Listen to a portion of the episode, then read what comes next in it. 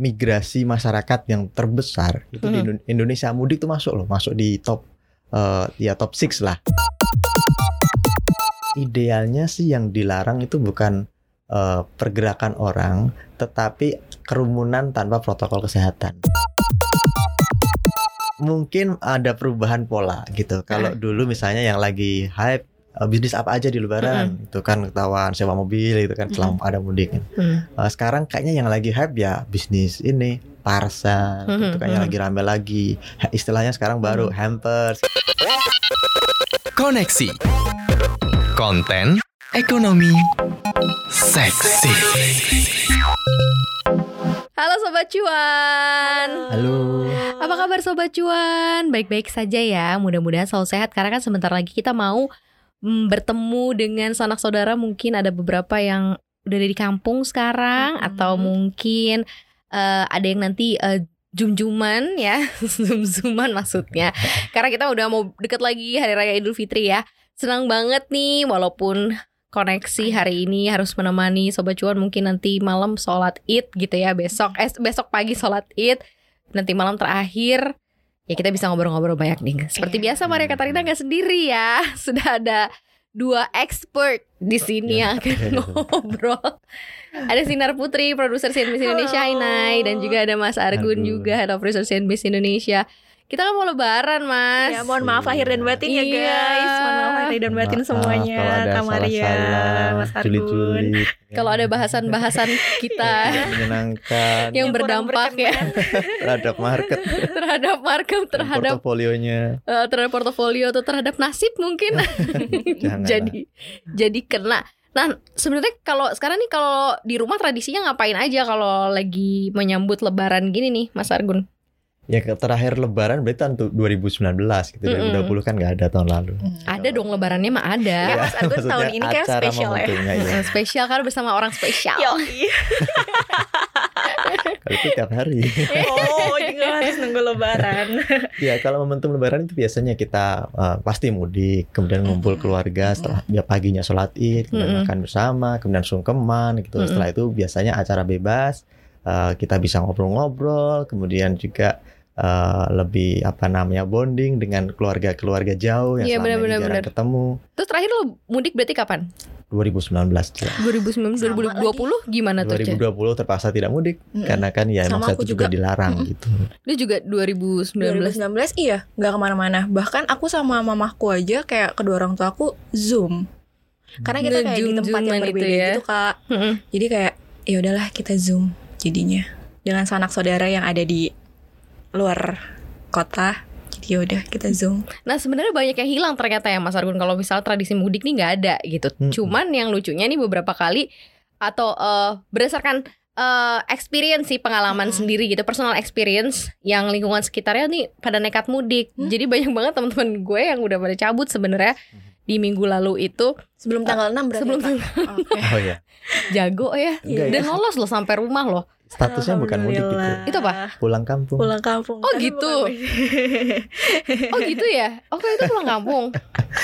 Iya, intinya kan sama, cuman itu larangan mudik baru berlaku per tanggal sekian. Tapi kalau sebelumnya kita pulang Boleh kan pulang masih boleh kampung. gitu kan. Ya sudah. Bahasanya siapa sih itu Marsaka? Tapi banyak nggak sebenarnya ketika tradisi itu di dihilangkan atau misal dibatasi kayak sekarang ini banyak yang hilang gak sih mas? Banyak yang hilang. Mhm. Jadi kalau di tataran global nih Mhm, eh, mhm. ada data misalnya migrasi masyarakat yang terbesar itu di Mhm. Indo- Indonesia mudik tuh masuk loh, masuk di top eh, ya top 6 lah. Kalau yang pertama itu Imlek, itu tahun Mhm. 2019 nih. Imlek itu biasanya ada Berarti di China ya kalau itu ya? 415, iya, juta orang di Cina. Waduh Hmm. yang bersama-sama pulang kampung gitu ke mana-mana. Kemudian kedua Kumbh Mela itu di India, itu ada 150 juta orang yang juga ngumpul di Mhm, mhm. Sungai Gangga gitu Mhm. dan mereka mandi bareng gitu. Iya iya iya. Kemudian ada ya libur eh, eh, nasional Amerika tuh 115 juta itu ketiga. Keempat Thanksgiving di Amerika juga 55 juta.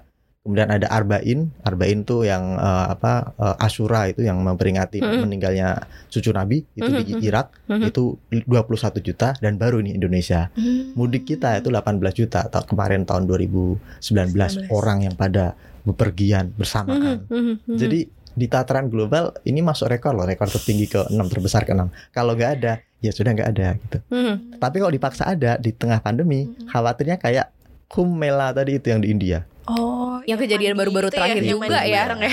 Iya, jadi bareng. karena Iya, iya, diizinkan mandi bareng itu festivalnya biasanya tiga bulan Oke. dan kemudian dipendekin jadi satu bulan di India. Hmm. Tetapi efeknya masih bisa memicu ledakan orang bilang tsunami eh, pandemi Covid. COVID di sana.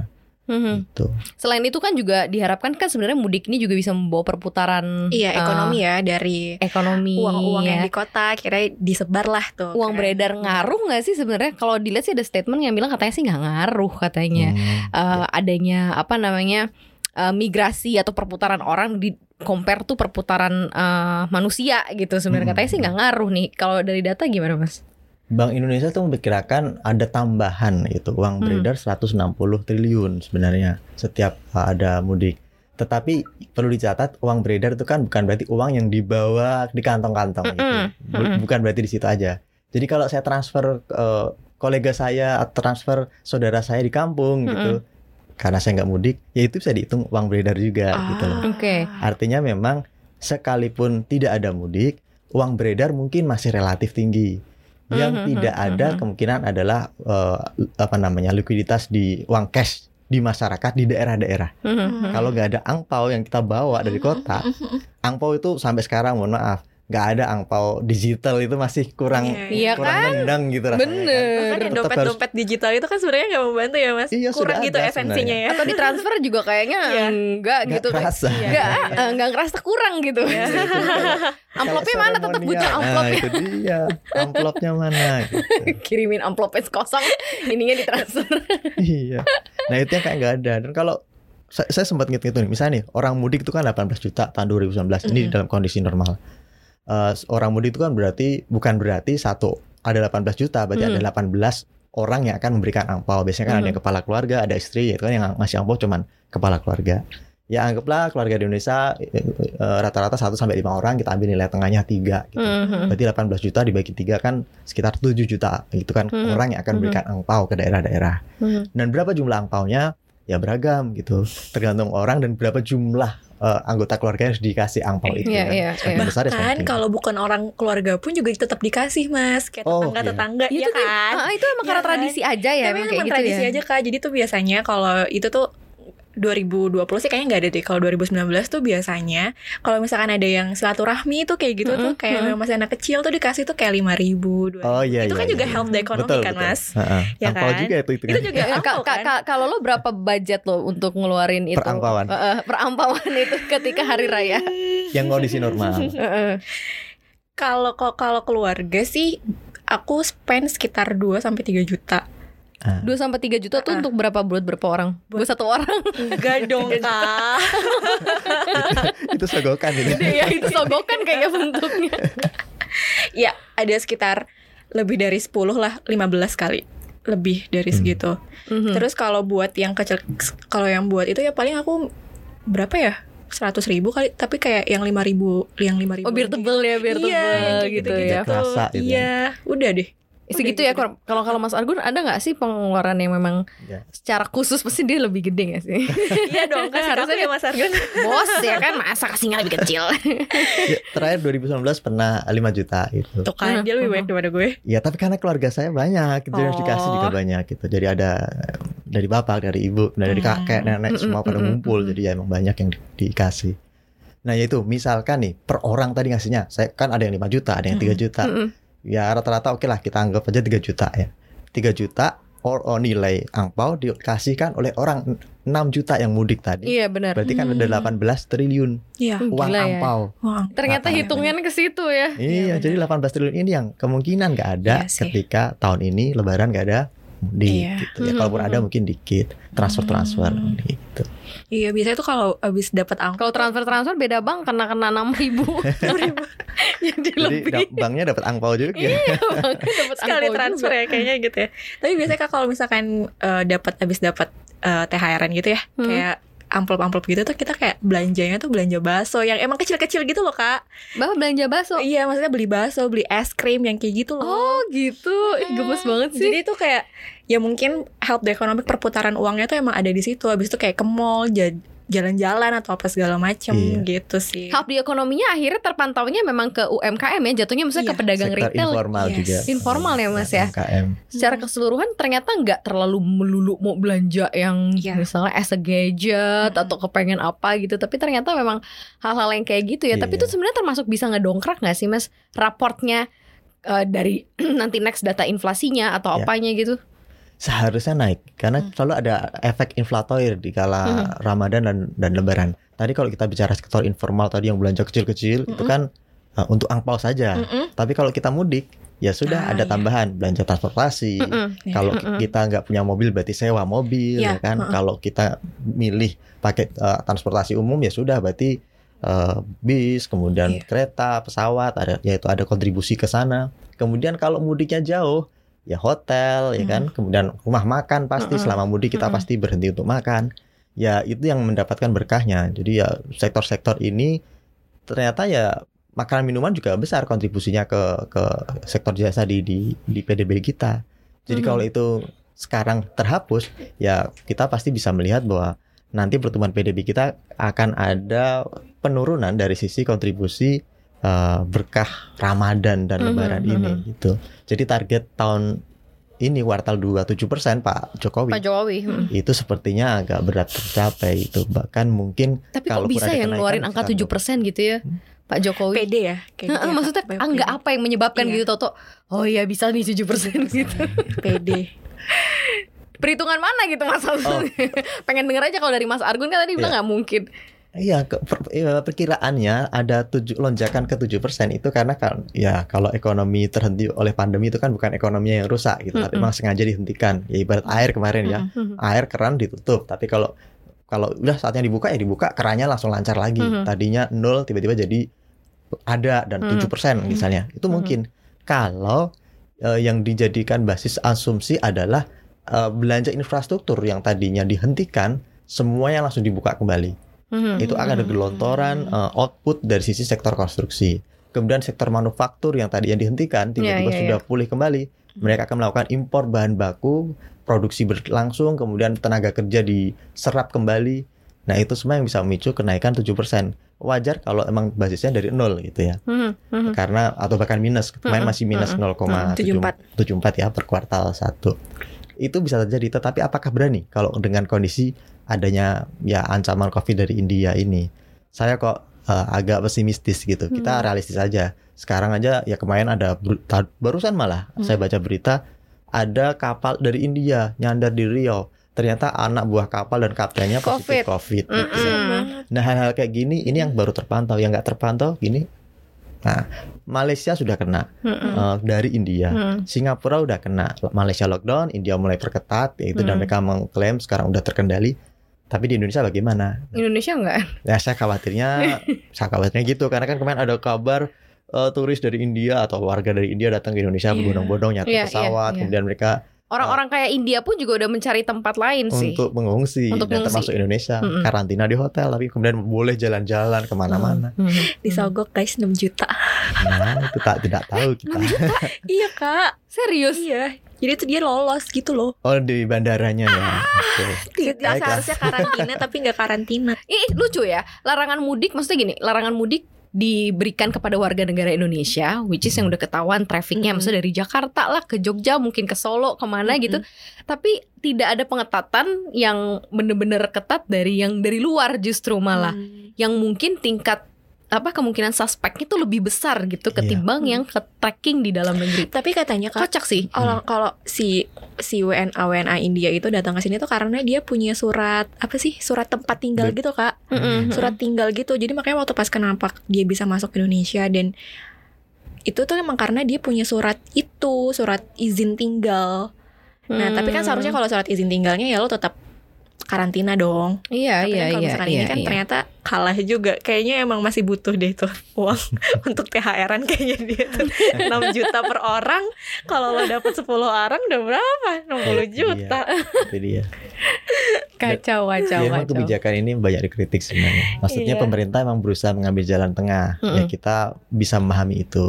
Bagaimana biar pandemi diatasi, Mm-mm. tetapi secara bersamaan ekonomi masih bisa jalan terus. Mm-mm. gitu. Iya. Makanya mudik dilarang, tetapi tempat wisata masih dibuka gitu. Nah, Meskipun masih dibatasi, tapi ya ini bisa jadi ironi. Misalnya tempat wisata di Jakarta dibuka, yang datang orang-orang memang bukan orang dari luar, tapi orang-orang yang sudah ada di Jakarta kalau yang udah positif COVID, misalnya iya benar. on the- uh, Bener. orang tanpa gejala OTG Mm. ya ini bisa memicu klaster wisata meskipun klaster mudik tidak ada ibaratnya Mm, gitu mm, tapi ya ini yang makanya ada ada kemarin ada berita juga dari detik gitu ya dia mengutip laporan dari Harvard Cambridge Warwick dia menempatkan mereka menempatkan Indonesia itu buruk dalam persepsi masyarakat mengenai penanganan COVID Mhm. ya karena kebijakannya ya itu setengah-setengah gitu ya Setengah-setengah. mas Apakah memang kemudian kalau tahun lalu kan memang mudiknya dilarang ya, dilarang terus kemudian hasilnya kan juga ternyata nggak serta merta juga menahan laju uh, positif juga gitu. Iya. Nah ini kan juga sama, ini kan ini kan udah ada tahun yang kedua gitu. Sebenarnya kan sama aja. Gue bukan bukan apa ya, bukan pro mudik sih sebenarnya. Cuman Hmm. maksudnya kayak kebijakannya pun juga nggak setegas itu Iya. sebenarnya dilakukan gitu. Iya. Memang tahun lalu sudah dilarang, tetapi setelah itu tetap ada lonjakan kan Mm-mm. satu minggu setelah itu. Artinya memang Iya. uh, mobilitas orang masih tinggi Mhm. gitu. Uh, idealnya sih yang dilarang itu bukan uh, pergerakan orang, tetapi kerumunan tanpa protokol kesehatan. Oh Sudah ya itu benar saja sih menurut saya ya. Jadi mau mudik silakan, tetapi harus memiliki uh, surat uh, antigen udah pernah swab dan Mm-mm, mm-mm. negatif misalnya. Kemudian Mhm. selama di perjalanan harus pakai protokol kesehatan, mm, uh, ditutup apa namanya rapat, mm, maskernya dan sebagainya, dan maskernya harus standar. Kalau itu dijalankan, saya kok yakin uh, penyebaran virus COVID tidak akan terjadi seperti di India. India ini kasusnya agak berbeda. Iya. Kumbh Mela itu ada jutaan orang, mereka ngantri untuk mandi di sungai. mandi di sungai. Mhm, Jadi di Sungai mhm. Gangga itu semacam mereka menganggap itu pemurnian, pembersihan gitu. Uh, kemudian apa namanya menghapus dosa gitu. Mhm. Makanya jutaan orang berduyun-duyun antri secara bersamaan dan mereka tidak pakai di foto-foto yang beredar mereka tidak pakai masker gitu. Jadi kalau ada satu orang yang positif COVID, orang tanpa gejala ikut mandi, ada media penyebaran udara, kemudian media kedu- kedua Air. air gitu. Dan itu jutaan orang. Hmm. Makanya tidak heran terjadi ledakan. Tetapi untuk kasus lebaran kan agak berbeda. Hmm. Ya kalau sekarang ngumpulnya di mana? Yang ngumpulnya di keluarga paling atau ketika sholat Id. Tapi sholat Id Mm-mm. pun sekarang ada protokol kan? Dibatasi juga ya. Dibatasi, direnggang-renggangin Mm-mm, safnya. mm-mm, mm-mm. Kemudian harus Mm-mm. pakai masker, bawa alat sholat sendiri. Iya, sejadah gitu. sendiri. Harus pakai masker ya, jangan yang kayak kemarin ya marah-marah itu Oh karena iya. Dekat rumah gue lagi. Bekas itu. nah ini harus harusnya di- ditegaskan itu. Maksudnya Mm-mm. pem- pemerintah kita itu kan punya ribuan aparat Iya. polisi. Kalau kurang masih ada satpol pp. Kalau masih kurang masih ada banser. Ya kan? Iya. itu bisa digerakkan untuk menjaga memastikan kocak kerumunan sih itu ya kan bansernya turun mas. kerumunan itu bisa uh, taat dengan protokol kesehatan kemarin kita sempat singgung ya Iya. nah kalau di mana itu sebenarnya ada konser uji coba Iya. gitu Iya iya, I know I know. Gimana itu? Selandia Saya- Baru ya? Sel- eh, Selandia Baru Iya ini Zealand ya. apa apa Brazil ya? Aku lupa deh. Iya pokoknya ada Iya, beberapa. dari, dari situ deh. Maksudnya uji coba penyebaran COVID ya? Iya, apakah COVID menyebar dari Enggak. konser Dari yang kerumunan. orangnya ngumpul gitu? Ternyata enggak. Enggak. Karena sebelum masuk konser udah di screening sehat. Kemudian di dalam konser harus pakai masker. gitu. Mm-mm. Setelah keluar dicek lagi satu dua minggu kemudian orang-orang ikut konser Mm-mm. ternyata negatif dan ada yang positif hanya beberapa dan itu ternyata karena uh, tertular di luar konser gitu. Ketika Hmm. mereka setelah konser ke restoran dan sebagainya terkena di situ. Iya, padahal nggak pakai social distancing kan? Ya, cuman dia mm, pakai Iya. cuma ya cuma pakai masker doang kan. Ternyata masker emang masih ini sih. Itu dia. Jadi ya sebenarnya uh, aturan atau infor- reinforcement protokol kesehatan aja yang dijalankan.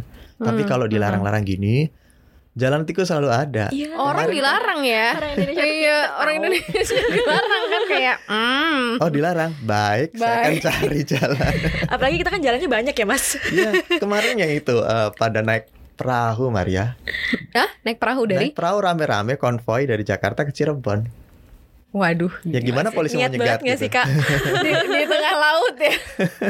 Kalau Ya. ada Bu Susi tenggelamkan, suruh pulang.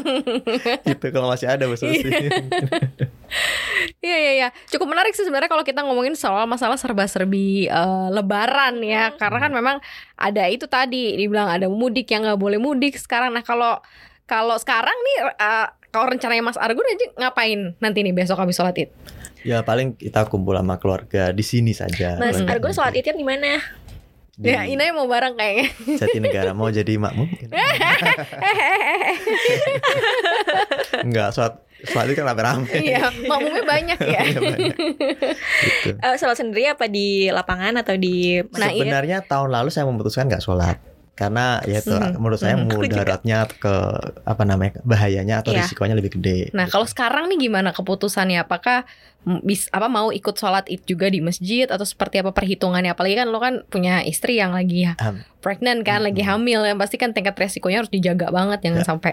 Betul. Ya kemungkinan saya sih uh, juga masih akan menunda dulu untuk Mhm. nggak sholat id dulu gitu. Seandainya nggak ada uh, ini yang hamil gitu kan atau orang yang rentan di dekat saya, mungkin saya masih akan sholat id tapi tetap itu oh, pakai masker, Oke. kemudian bawa alat sholat sendiri, wudhu sendiri di, dari rumah dan ya itu jaga softnya jaga jarak gitu. Hmm. Benar benar. Kalau Harus- tidak ada yang rentan ya. Kalau Inai kembali ke masjid kah hari ini kesannya kayak nggak ke masjid-masjid.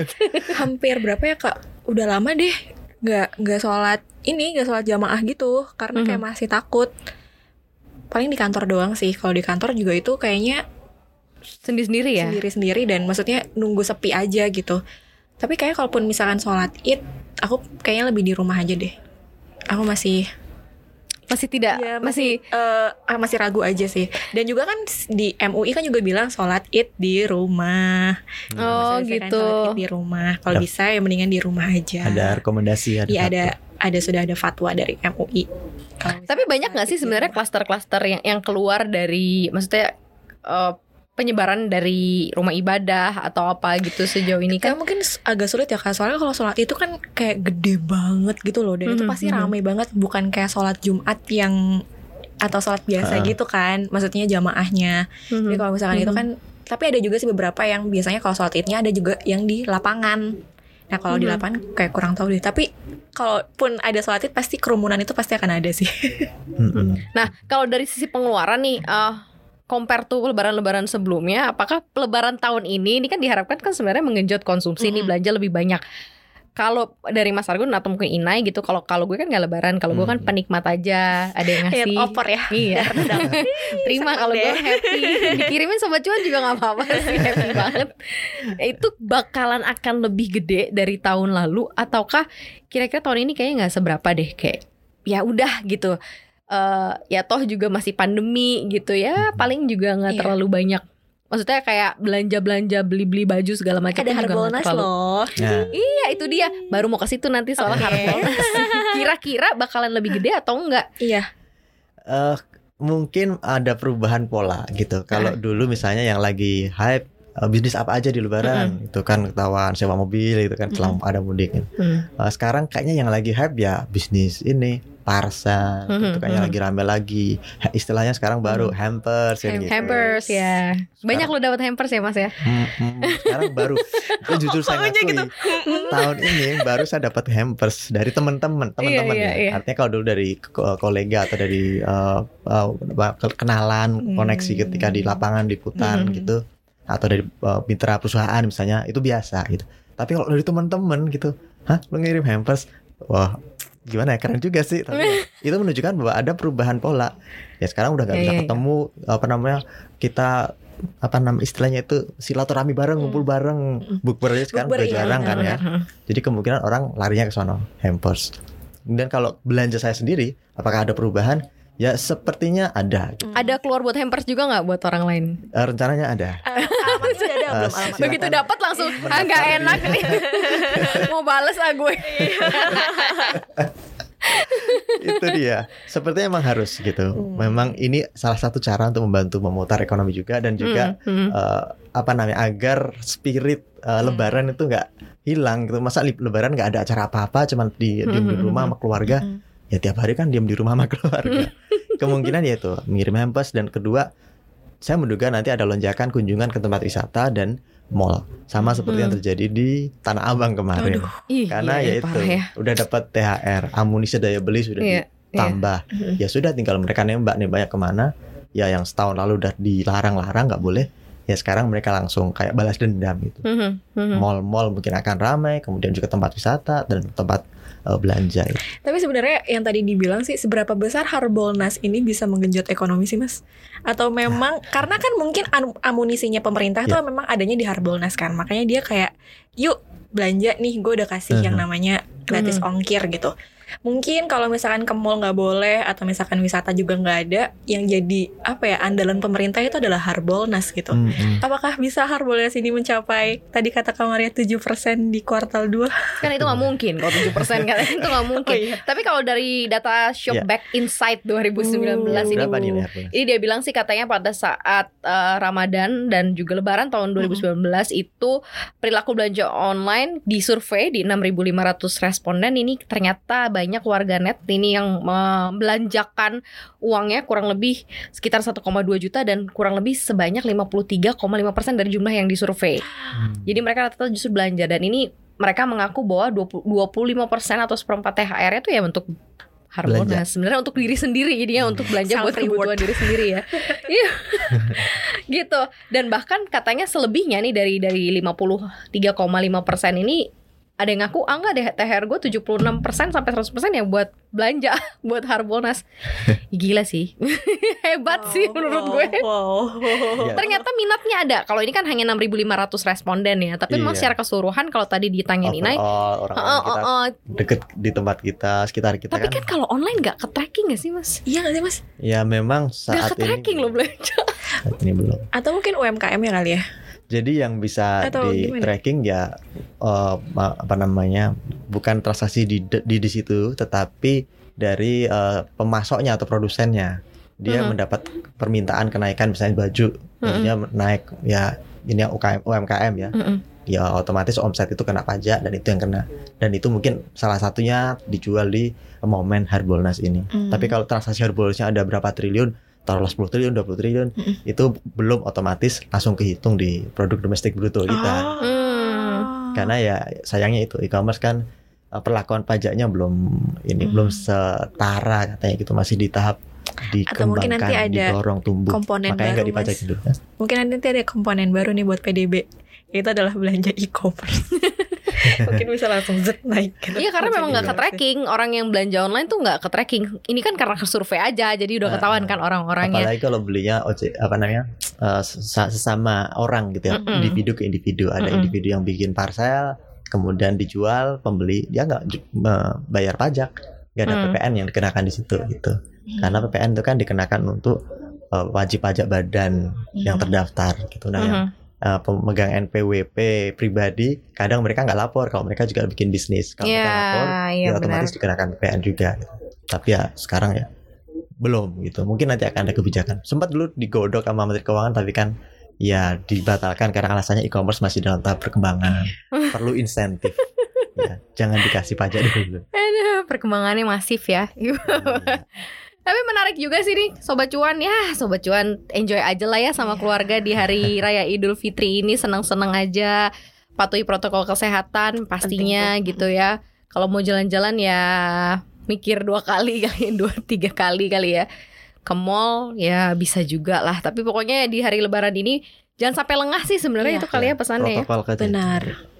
Karena ya itu karena eh, banyak orang-orang mungkin di sekitar kita atau mungkin ada saudara yang datang ke rumah atau mungkin tidak bisa bertegur sapa tidak apa-apa maaf selalu bisa dihantarkan melalui apa saja ya kita Hmm. juga terima kok permintaan maaf loh kenapa kita yang terima permintaan maaf thank you banget ya sobat cuan sudah mau mendengarkan di hari-hari menuju hari raya idul fitri kita bertiga Maria Mas Argun Inai juga mengucapkan selamat hari raya idul fitri Iya. minal aidin wal faizin Mohon maaf lahir dan batin. lahir dan batin. Semoga hari raya Idul Fitri ini kita semakin semakin apa? Cuan. Cuan.